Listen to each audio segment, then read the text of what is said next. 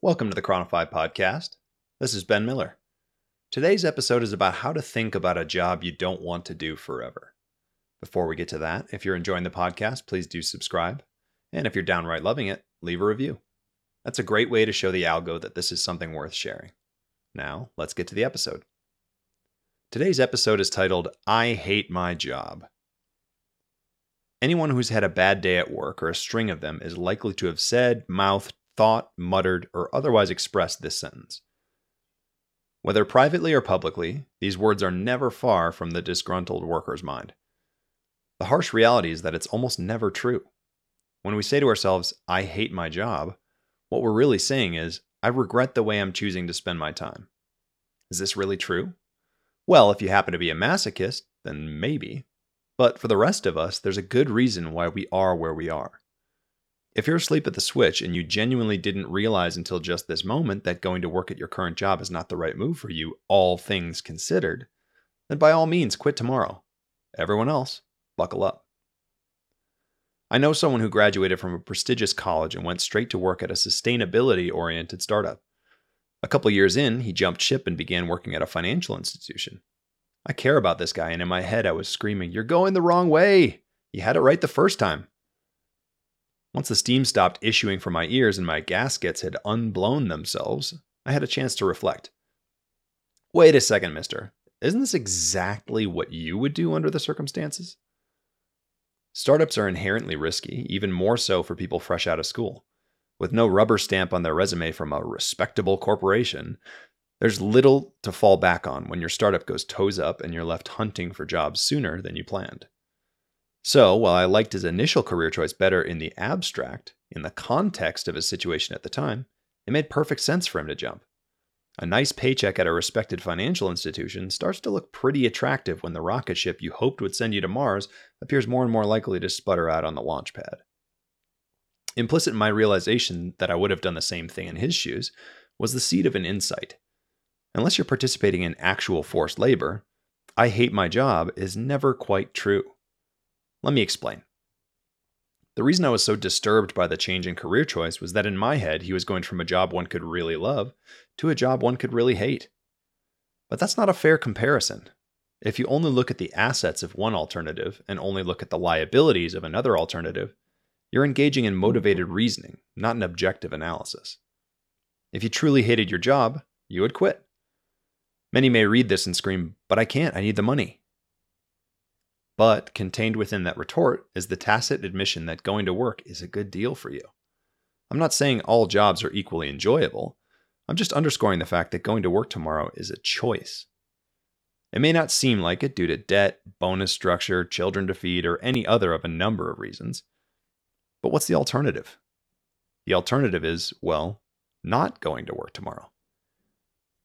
When you think of what might happen if you made that a habit, chances are going to work will start to feel a lot less like an obligation and a lot more like a privilege. Those of you who are familiar with my work are probably getting uncomfortable right now. Wait a minute, aren't you the guy who's always trying to convince us to seek fulfillment instead of money and find a job that makes the path to financial independence enjoyable? Why, yes, I am, and thank you for noticing. So, what am I up to talking about how we should be grateful for the jobs we have, even if they aren't our ideal jobs in the long run? Am I turning into some sort of corporate lackey saying the proper response to getting spanked is, Thank you, sir, may I have another? No, I'm not. Let me explain. Opportunity cost is the cost we incur when we make a choice that results in foregoing another option. If you can either have an apple or a banana and you choose the banana, your opportunity cost is the apple. Let's say you start the day with an apple and then you trade it for a banana. Is it correct to say you sacrificed the apple to get the banana? Technically, sort of. But qualitatively, the word sacrifice evokes a connotation of loss. Assuming you prefer the banana, this is not loss, but gain. It's a good trade. Mourning the loss of the apple when you got something better is just bad cosmological manners. If you make a good trade, you shouldn't mourn the loss of what you paid. You should rejoice about the good you received in return. So it goes with a job. It's just a trade. You're trading your time for money. If it's a bad trade, don't do it. If it's a good trade, make the best of it. In Paulo Coelho's The Alchemist, the main character is seeking his treasure. Along the way, he finds himself penniless and in need of a job to complete his journey. He takes up work in a crystal shop, polishing the wares for months and months in an effort to save up money and continue his journey. He should be pissed. He wants to seek his treasure, and instead, he's polishing trinkets. But he's content knowing that in that period, he's doing the best thing he can to make progress toward his treasure. What if we could be like him and appreciate the nature of the fact that sometimes even standing still is making progress in its own way? Every day is a choice. If you're on your way to the office, there's a reason. It doesn't mean this is your job forever. It means that today it is in your long term enlightened best interest to go to the office. If it isn't, then turn on your heel and head back home. Did you turn? If so, good for you. If not, good for you. Either way, you learned something today. The day is yours. Own it. If you feel like you hate your job, or even worse, you're just indifferent, this is setting off alarm bells for you. If I keep on making that same decision every day, I'll wake up when I'm 60 and still be doing this rotten job. This is a worrisome point. What I'm advocating here is a positive attitude.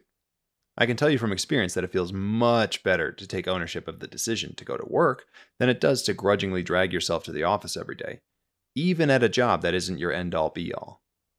You owe it to yourself to take a step back and reflect periodically. You should run the numbers and ensure that you're on the right course. And there's an app for that. But so long as you're confident that you're making progress on your journey, focus on enjoying the ride. Do your homework and make sure that all things considered, your current job is a part of you living your best life. If it's not, quit. But if it is, be grateful for the privilege of doing it and welcome the extra bounce in your step that comes with knowing that sometimes staying put and polishing crystal is the best thing you can do at the moment to seek your treasure.